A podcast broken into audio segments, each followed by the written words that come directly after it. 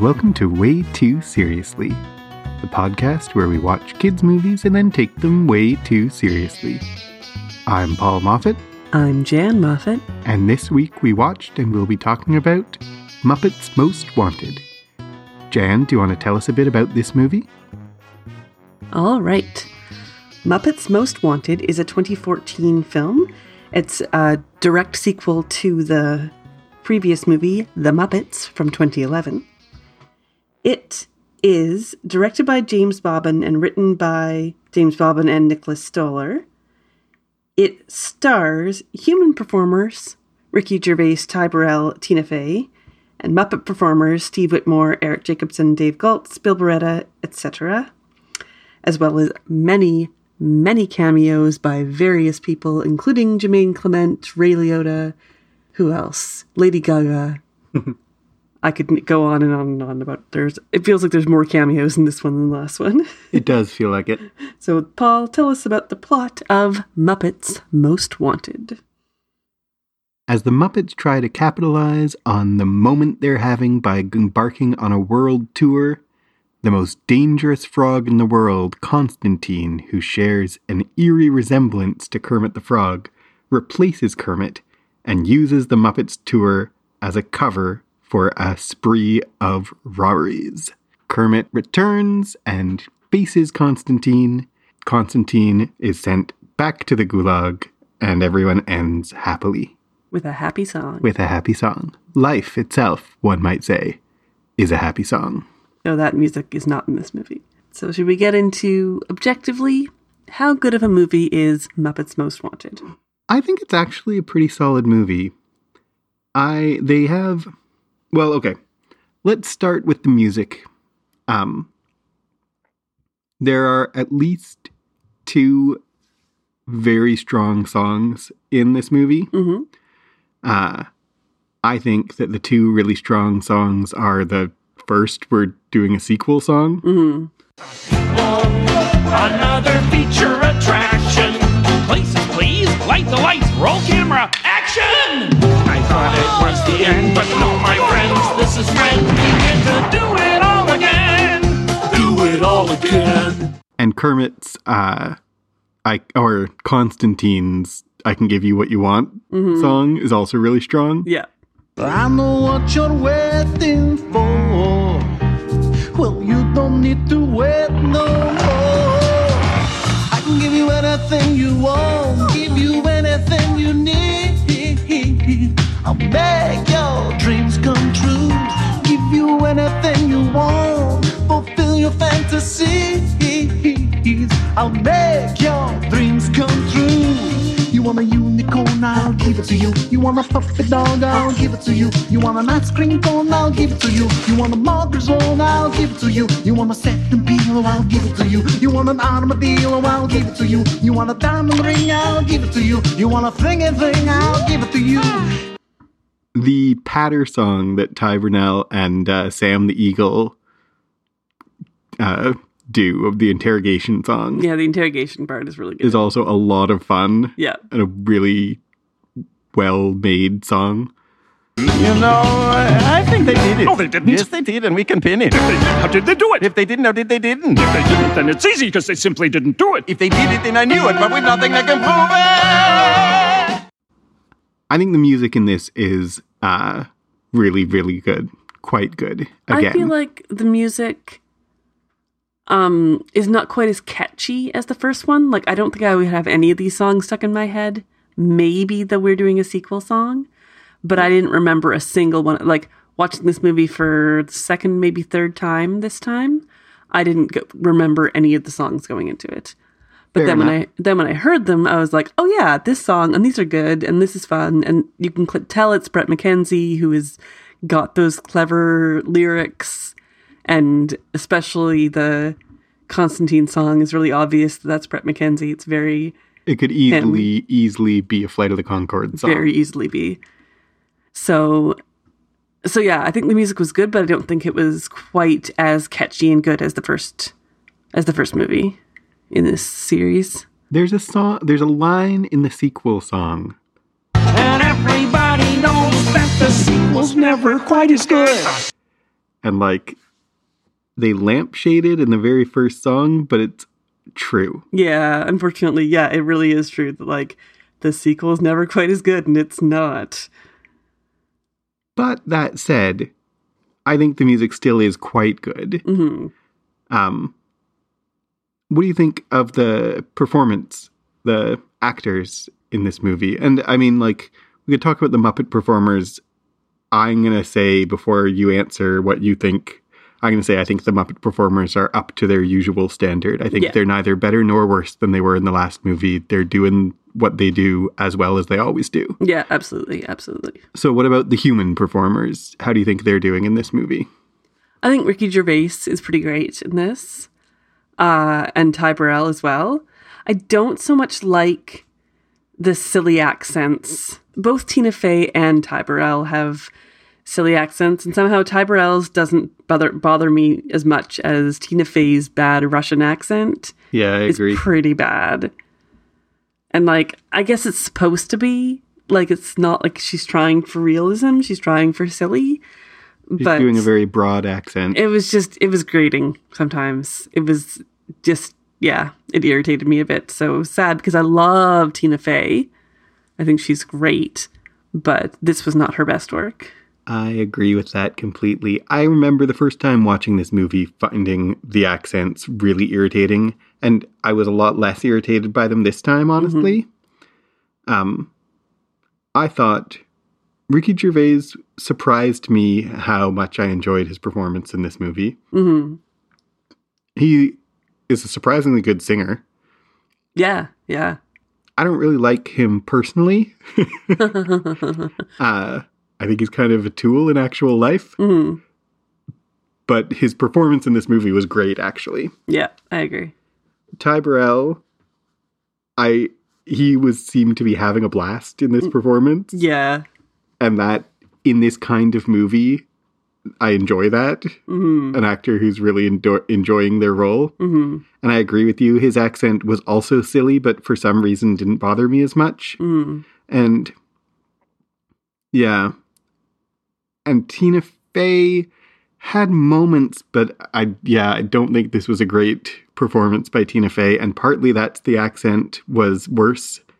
Not just, like, less realistic, but less effective. Mm-hmm. Mm-hmm. It would have been a much better performance if she just hadn't had an accent at all. Yeah, exactly. And especially her big song, like, Welcome to the Big House. She's singing in an accent. Yeah. And she shouldn't have. Mm-hmm. Like, that was a bad choice. You couldn't really understand the words. And frankly, like, a lot of Tina Fey's humor comes from her, like, inflection and in how she says things. And so to take all that away with this accent, like, I feel like Ty Burrell, you still got his inflections, whereas her, all of that was lost. And so she wasn't nearly as funny as she usually is. I agree. I totally agree. So the human actors in that order was how I rated their, how I appraised their quality in this movie. Ricky Gervais was doing the best and Tina Fey was doing the worst. Yeah. What about the plot and the script of this movie? I thought it had high points. I thought it kind of dragged in the middle. Mm-hmm. The jewel heist plot had at least one stop too many. Yeah, they went to, like, several different cities and that just didn't quite work. Like, all the different cities, it was fun to go to the different cities and have the different, you know, special Christoph Waltz in Germany, and the special guest is from that country, except that in Madrid they had Selma Hayek, even though she's Mexican. Yeah. But whatever, close enough, I guess. Maybe let's hold on to that for a second. Yeah. But I think they shouldn't have gone to Madrid. Yeah. Or at least one of those stops they should have skipped. Mm-hmm. It made the jewel heist have one too many steps. It made the tour have one too many steps. It took everyone a little bit too long to figure out that Kermit wasn't Kermit. Mm-hmm. Like, even our kids were irritated at them for being like, how can you not figure out that this isn't Kermit? So, like, the premise of Kermit isn't Kermit, and the kind of two strands of plot that Kermit's trying to escape the prison and the rest of the Muppets are trying to figure out that Kermit has been replaced by an imposter is kind of a good idea, but it moved a little too slowly, I think. Yeah, definitely. You could have probably shaved about half hour off this movie and middle. Not lost a lot. Yeah. And then the ending was a little like, having said that the middle was too slow, the ending was a little bang, bang, bang, bang, bang. Yeah. Of different things, which can be okay. Like a madcap ending for this kind of a movie is fine. But yeah, I didn't think it was the best. Yeah. I thought it started strong. And I do actually like the premise. I'll admit that when we saw this in theaters, I didn't like the premise at the time. But reflecting on it now, I think actually the premise is better than I remembered. But it just drags a little in the middle. Mm-hmm. Mm-hmm. What do you think? Yeah, I agree with you. I wish they would have eliminated at least one of those stops. I wish that they'd done a bit more with Kermit in the prison. That was a bit more interesting. Mm-hmm. I think that they could have showed more escape attempts that were actually more clever, more slapstick kind of thing, which is what the Muppets are good at. And maybe that is partly Tina Fey, if that performance had been better. And I don't think put it all on Tina Fey, but if that character had been better written, or if that performance was better, or both, then Kermit's part in the prison could have been better. Yeah, exactly. Because she's the main character that he's working off of. And if she'd been stronger as a character or a performance. Yeah. Yeah. So yeah, in general, it's just like, it's not bad or anything, but it's just not quite as good as the previous one and suffers from a bit of that comparison. Yeah, I think so. So non-objectively, how much do you actually enjoy this movie? I enjoyed it more than I expected to. I remember being let down by it after really enjoying the Muppets. I remember being let down by Muppets Most Wanted. Yeah. It felt more kiddie. Yeah. For some reason. I remember thinking of it as one of my least favorite Muppet movies. Hmm. But then when I watched it now, I enjoyed it quite a lot, actually. I didn't enjoy it as much as the Muppets. It still might be one of my least favorite Muppet movies. But I like Muppet movies. So it's still a movie I would enjoy. It's a movie I would watch again. Mm-hmm. I wasn't super enthusiastic sitting down tonight to watch it, but after having watched it tonight, I would be enthusiastic to watch it again in the future. Yeah. Yeah. How about you? Yeah, I agree. It's definitely low on my list of Muppet movies, but I don't know. You say it was better than you remember. I felt like it was about the same as I remember. It's definitely aimed a little bit at a more juvenile audience, I feel like. Mm-hmm. Whereas the Muppets had a bit more of the, I don't know, I guess the nostalgia. Yeah. It was like they followed up with, hey, we're back, remember us, and now like, hey, this is what we do now. And I felt like they could have had a little bit more clever, they had a little bit of clever meta at the very beginning, but they didn't really continue with that. Yeah, I agree. And so that kind of threw me out of it a bit. But there's a lot of jokes in here that I like, and a lot of like you said, the song, the patter interrogation song made me really crack up this time. I'd completely forgotten about that part, and it's really funny and really good. And yeah, there's just a lot of funny little moments throughout the film that are funny. I thought, actually, you bring up the opening song had these meta moments that don't continue through the rest of the movie. And like, do you remember when trailers for this movie came out, it was billed as The Muppets Again? And even the original song, or the opening song, ends with, now we just need a title, let's call it The Muppets Again. Yeah. It was going to be called The Muppets Again. And they changed it. And then they changed it when they developed the plot in a different direction. And there's a little bit of those seams still show, especially between that first song and the rest of the movie. Yeah, exactly. But in a few other parts, too, where, like, they decided to add this whole, to make this whole heist villain, like, real kind of, instead of it being a movie about the Muppets being the Muppets, or no, as well as being a movie about the Muppets being the Muppets, they added this whole, like, caper. Mm-hmm. It's The Great Muppet Caper. Yeah. And this is something that I haven't seen a lot in the press of this movie, hey? But this movie is very reminiscent of The Great Muppet Caper, which is the second Muppet movie from the 80s. Yeah, exactly. Very reminiscent. But I felt like it was not just plot-wise, but in terms of what they wanted this movie to be, there were kind of two different visions that came together. Mm-hmm. And I kind of... my original time watching it, I think part of why I was let down is I would have preferred the first vision. Yeah. And what they went with instead. This time I was ready to watch that second vision on its own terms. Yeah. And so I enjoyed it better because I was able to do that. But I still would have liked the first vision better. The movie that we were sort of promised in that introduction song, we're doing a sequel, is not the movie we ended up getting. Mm-hmm. And I liked the movie we were promised more. Yeah, exactly. Exactly. You know what I mean? Yep. So, who's your favorite cameo in this movie?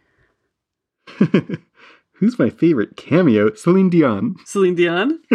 I actually really enjoyed, I had not remembered she was in it, but Miss Piggy sings a bunch of Celine Dion songs and talks about singing Celine Dion songs. You know her, she sings in Vegas, and she's singing My Heart Will Go On and hamming it up and gets interrupted. And then she has a dream. Hamming it up.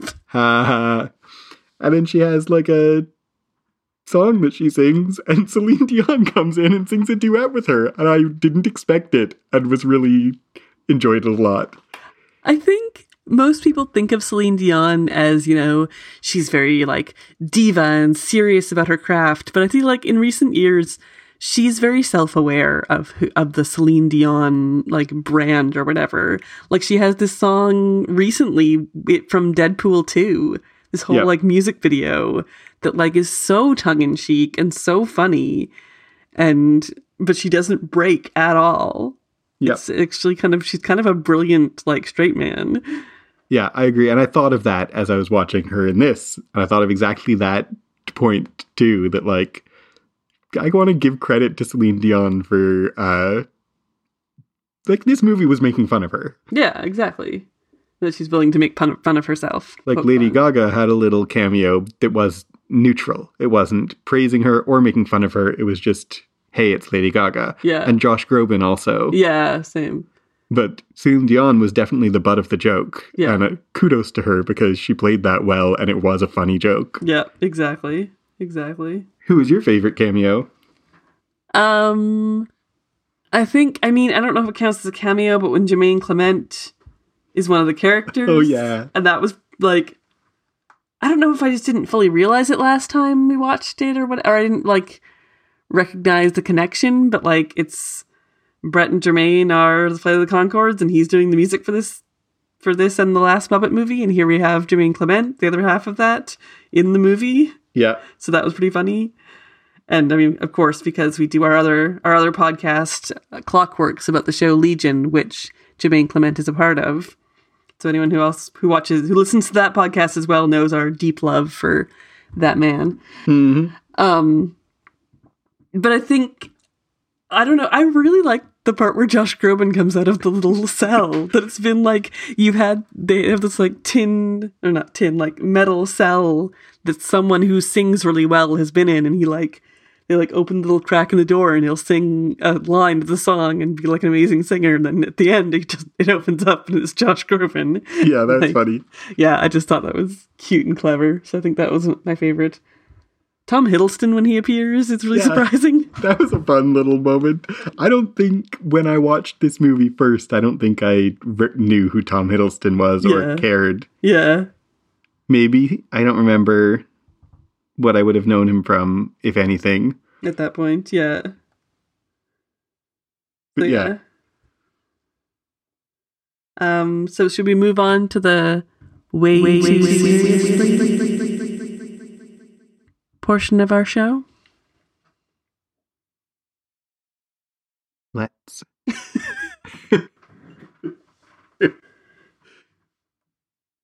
Where do you want to start taking this movie way too seriously? Well, you kind of mentioned, like, the accents a bit. Did you want to talk about that a bit more? In the seriously? Or was that what you brought up? What I brought up was just a specific thing, which is Selma Hayek being representing Spain, although she's Mexican. And there's a bit of a, like, Spain isn't Mexico. Very much not. Christoph Waltz is German and was in Germany. Saoirse Ronan was in... Ireland. Yeah. I'm not saying her name because I can't remember it. But Irish actress. Saoirse Ronan. Saoirse Ronan? Yes. Was like doing a ballet number in Dublin. And like Salma Hayek was in Madrid and like, no. And the reason it's problematic, the reason it's troubling is because it's always problematic when we flatten nationality and race and heredity and background, right? Mm-hmm. And so we say Mexican, Guatemalan, Honduran, Dominican, Spanish, Puerto Rican, Brazil, Portugal, it doesn't matter, all, you know, Italian, Spanish, they're all just the same, right? Yeah. That's not, she's not from Spain. Mm-hmm. And flattening difference is a problem. Yeah. And that's what you do when you have Salma Hayek be representing Spain. Yeah. Right? Well, and then is it a problem that Tina Fey is representing Russia and Ty Burrell is representing France? And then I want to take those two things separately, I think. There's a way of... Maybe we should have the conversation about them both in the same breath first, which is why have American actors being European characters? Like, why not have a Russian actor be the Russian character and a French actor be the French character? You could get a comic French actor who people know, those exist, to be the Ty Burrell character. I can't immediately think of who. But I'm sure that you could. It's playing off of a trope.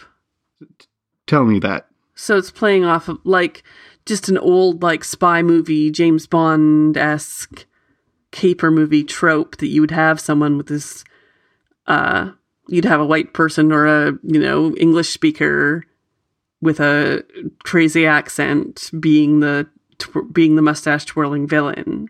But he's not a... Ty Burrell's not a villain. No, Ty Burrell's not a villain, you're right. He's Inspector Clouseau. Yes. That's why he's him. He's like the Pink Panther. Yeah. And that's, you know, Inspector Clouseau is played by, what's his name? Who's Peter Sellers. Peter Sellers, who's not French. Yeah. And both of the like... The reason you have Americans, I think, doing silly accents to be both French and Russian is because neither of those are even an attempt to actually represent France or Russia. Yes, they're both an attempt to represent France in quotation marks and Russia in quotation marks.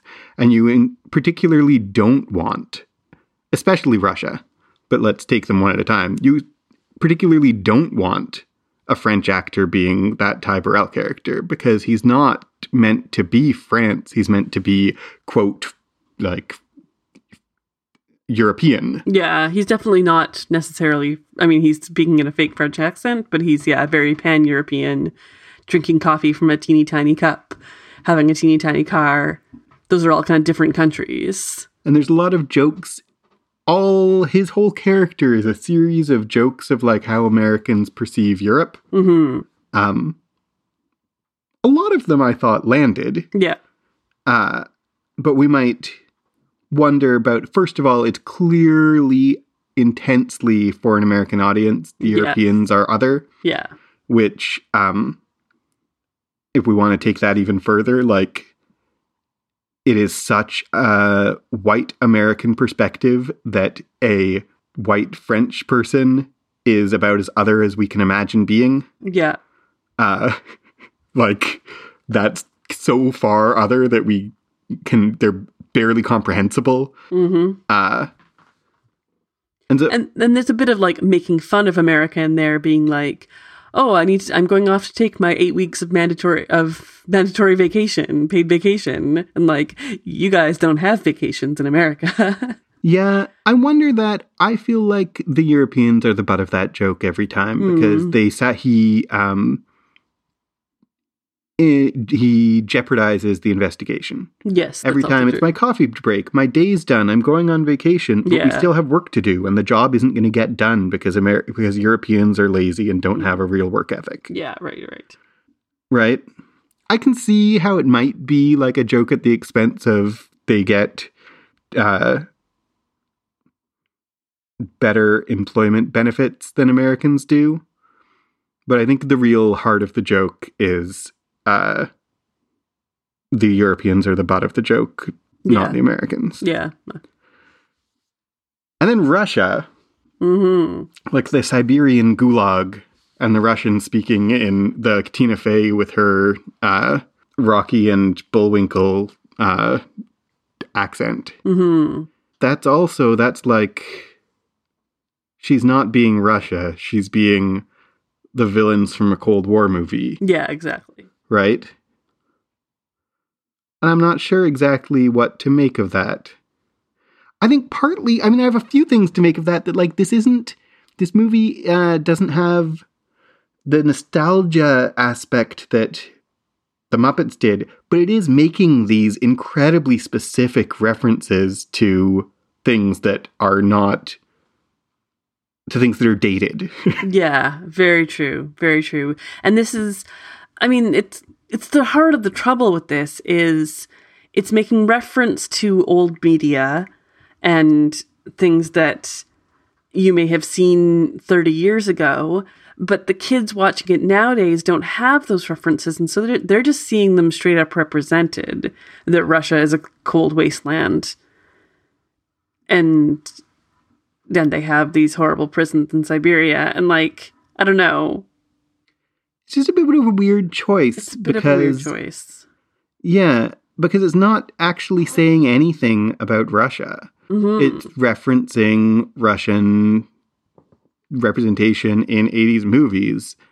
And it's then also kind of skewing young for the audience. But that's not, I don't know.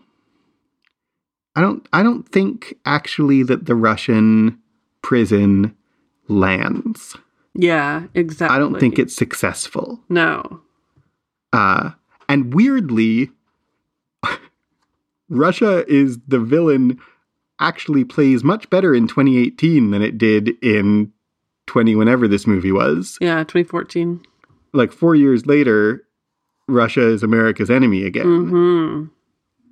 When this movie was made, it was kind of weird that why is Russia the, like, your representation of evil? Yeah. You know? Yep. But it comes back again to the same thing I was saying about Ty Burrell and French, is that, like, that's as foreign as we are able to imagine. That's as other as we can even contemplate is Russia. Mm-hmm. And I'm not saying that because I wish that they had made the terrible prison be more foreign. It just is a little bit of a symptom of a bit of myopic vision in this movie. It's a small world. Yeah, exactly. We're going to go on a world tour of Western Europe. Yeah, totally. Right. And I think that small world is represented in the actors... who they can imagine being a Russian character is Tina Fey. Mm-hmm. Right? Yeah. This is, slightly changing the topic, but in a connected thing. Like, this is a very white movie. Yeah, very much so. Like, there's some celebrity, as with the last Muppets movie, there's some celebrity cameos who are people of color. Yeah, there's, like, Puff Daddy and Usher. P. Diddy to him. I don't even know what his name is anymore. He keeps changing it. Usher was actually another cameo I really enjoyed, frankly. Yeah, speaking of Usher. He was an Usher at the wedding? He was an Usher at the wedding. Get it? That was what I had to explain to the kids, and they didn't care that I explained it to them. But I was like, his real name is Usher. That's the joke here. Okay, whatever. Anyway. With actually, just to call attention to that moment in the film, that was actually kind of a clever little joke that where they have the pig come up and Usher asks him, like, bride or groom, and he's like, what do you think? And he's like, bride? No, groom. And it's like, I'm related by marriage. And it's kind of a little call out of, like, racial, you know? Yeah. Like, it's, don't, just because I look like the bride doesn't mean I'm with the bride. Yeah, I actually, you know? I thought that was a good joke. A joke with a good purpose behind it, even. Exactly. Speaking of, I don't know that this does have a good purpose, but it just reminds me of a visual gag of a little pink frog and a little green pig when Miss Piggy imagines their babies. I thought that was a great visual gag. Deeply disturbing. The pink frog was scary. Really? No, the green pig was what was scary. Are you kidding me? The pink frog was adorable. The green pig was sickly and weird.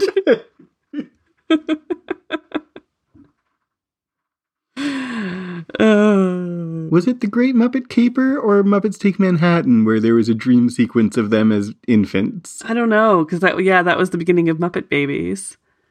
I think it was actually Muppets Take Manhattan. Yeah. Which is also getting some reference in this movie, yeah. I think. And I didn't realize until I looked at the Wikipedia page for the different, like, the Muppet, theatrical Muppet movies, that there were, like, kind of the three in the late 70s, early 80s, and then there was three in the 90s, and there was two 2010, 2014, and, like, are they gonna make a third one? I don't think so. Disney has kind of failed the Muppets a little bit. Like, they made that TV show that kind of tanked. And, yeah, it's a bit of a shame. Disney owning the Muppets has not necessarily led to good things. Yeah. Do you want to talk about gender in this movie? Do I? Does it pass the Bechdel test? I think not. No, don't think it did. There were female characters all in very separate places. I found it interesting that the one person that we don't like in this movie that you and I both agree that wasn't so great was the one woman, Tina Fey. And I think that they didn't do a great job of highlighting her talents. No. I think that she was this weird Smurfette thing where she was the female warden in a world of men. Yep. That I felt was a bit of a, well, kind of a stereotype in a way, but also just like, what kind of prison is this? Is this just a men's prison, I guess? I guess it was a men's prison. It was weird. She had the one, on the topic of Tina Fey, I just have to call out one thing that maybe my first real belly laugh in the movie, though, was hers, which is when she's like, lights out, bang, lights on, I can't see where I'm going. See, the slapstick, that is what Muppets do well. Like, they do a lot of things well, but I feel like that prison part needed more slapstick like that to make it just a little bit funnier. Because that was a funny moment. Because that was funny, and Tina Fey can do slapstick. Although it would have been funnier if she hadn't had her accent. Exactly. Because she walks out and says, like, you have to wait till I'm out of the hallway or something. And she does it in a Russian accent, and it would have been better delivered without the accent. Anyway. Yeah. Anyway, what I was going to say was... Tina Fey also is in love with Kermit. Yes. And so you have, like, every female character is in love with Kermit. You can't have any sort of, like, friendship or any just regular interactions. You have to have her be in love with Kermit. Yep. And, like, But also, like, Ty Burrell has to be in love with Miss Piggy, and it's just like there are only two characters in this world that people can love. It's weird. Yeah. Very mandatory heterosexuality, and very, like, I don't know. But then there's, like, the whole thing about the Muppets is variety and diversity in the Muppets themselves. And, like, you have a frog marrying a pig is a whole thing.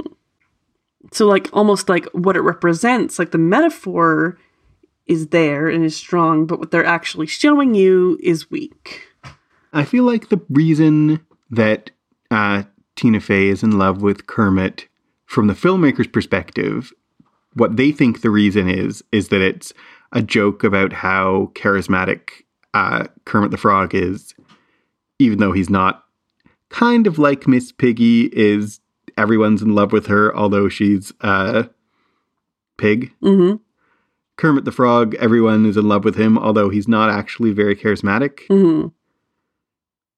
But I think what they actually end up doing, because Tina Fey and Miss Piggy are literally the only female characters in the entire movie, is making it so that they can only imagine women being motivated by one thing. Yeah. Exactly. What motivates chicks? Oh, yeah. They want to be in love with someone. Yeah, exactly. Right? I would give them a bit of credit that... I don't actually know if it's credit, actually. I was going to say, I think they probably weren't thinking about her. They were thinking about Kermit and how people react to Kermit. And maybe that's not credit. Maybe that's like the heart of their problem. Yeah, exactly. Is they don't think of her as anything except someone to interact with Kermit. Yeah. And even Miss Piggy, they don't think of except as someone to react to both Kermit and Constantine. Mm-hmm. And that's not who Miss Piggy always is. No. But it's who Miss Piggy is in this movie, even worse than in The Muppets. Yeah, absolutely. This Miss Piggy is very flat. Yeah, I agree. She is very one note in this. And only, like, since when is she so obsessed with, like, I mean, she's always obsessed with Kermit, but, like, to the point that she wouldn't recognize that it's not Kermit doesn't make a lot of sense. No. And at the very end, she does.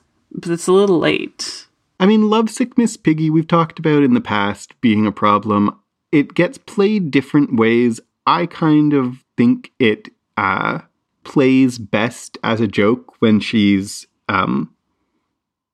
just so such a strong and domineering character that she's like, no, we're in a relationship. Mm-hmm. You know, I don't love it when she's pining away for him. Although that pining Miss Piggy comes up a lot. Like, that's not, I don't think that's out of character. Mm-hmm. It's just not the version of that relationship that's my favorite. Yeah.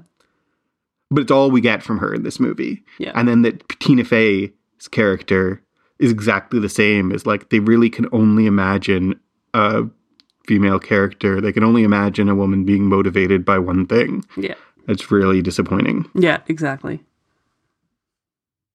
There's a really... Our youngest daughter, when Kermit and Miss Piggy are going to get married, was like, well, we know for sure they get married because they're married in Muppet's Christmas Carol. Yeah. When they're playing Bob Cratchit and... Her sense of the timeline and the, like, how these movies interact with each other. Yeah, it's very tenuous. It's kind of sweet. That's a bit of a thing. This isn't really in the Too Seriously. It's just in the trivia. There's a line in the We're Getting a Sequel where Bunsen Honeydew says, not to be a stickler, but this is the 7th sequel to our original motion picture. And I would be even more of a stickler and say, actually, this is the first time that there's been a sequel. Mm-hmm. All other Muppet movies are out of continuity with every other Muppet movie. Yeah. There are only 3 Muppet movies that are in continuity with each other, and they're the first one, The Muppets, and this one. Yeah. So that could constitute a trilogy, and all the other ones are standalones. Yeah. Because there's some slight references, sort of, but basically the Great Muppet Caper doesn't happen after The Muppets. Mm-hmm.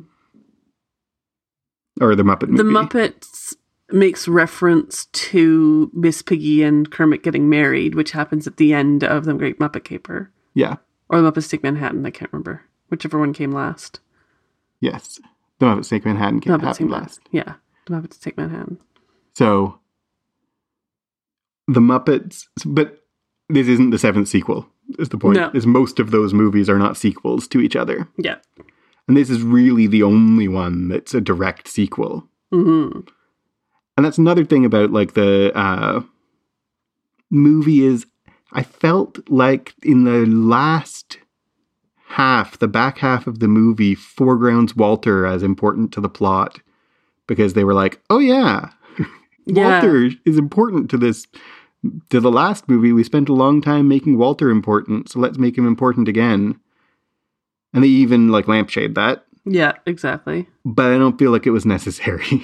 Yeah, and I liked... the one line where they were like, new characters and some of our old favorites got a little sidelined, and it's Rizzo and Robin. And I'm like, yeah, I like Rizzo. I was sad he got sidelined in both these movies. But whatever. Is there anything else serious you want to talk about in this movie? I don't think so. Do you want to break it down? Is it good? Is it seriously good? I think it's good. I'm surprised to hear myself say that because, honestly, 2 hours, how long ago did we watch it? 3 hours ago, before we sat down, I would have expected to give it a medium at best. Mm-hmm. But I think it's actually good. I think because of the music, I think because there's strong comedic moments, a lot of the human performances are strong. Mm-hmm. I think it's on the, like... for me, the low end of good. Yeah.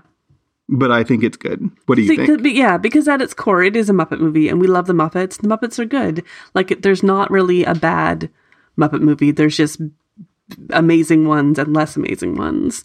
And so this is one of the lesser of the good. But yeah, I still classify it as good. Yeah. Is it seriously good? No. No, it's got a lot of issues. It's got a lot of issues. I don't think it's... I mean, I definitely don't think it's seriously good. No.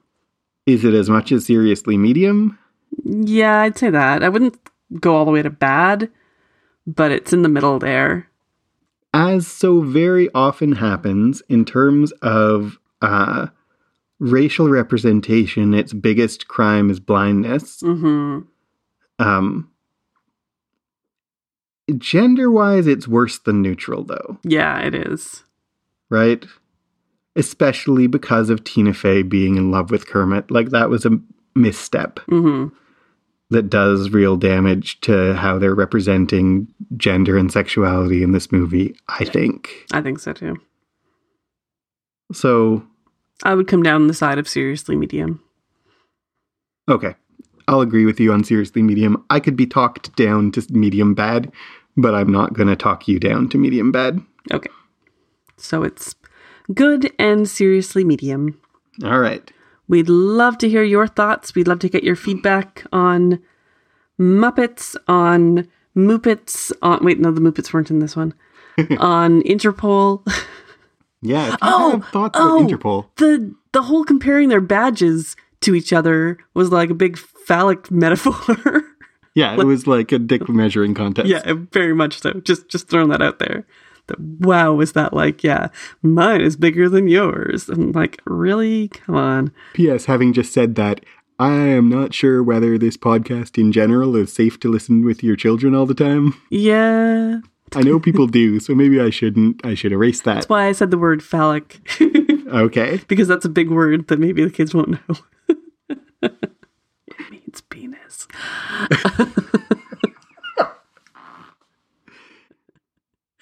Give us your feedback on the things we say and whether you listen to this with your children.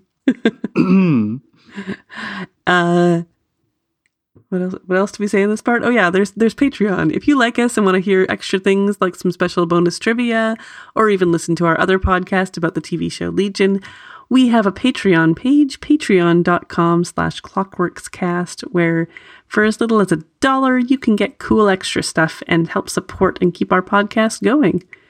You can also find us on Twitter at WTScast. We're on Instagram, Facebook, all of the Reddit, all of the social medias. You can find those links in our show notes. If you don't know how to find the show notes, send us an email, waytooseriouslycast@gmail.com, and we'll tell you where to find the show notes. They're in your podcast thingy. All right. I've been Paul Moffat. I've been Jan Moffat. And gee, it's great to be together again, isn't it? Together again.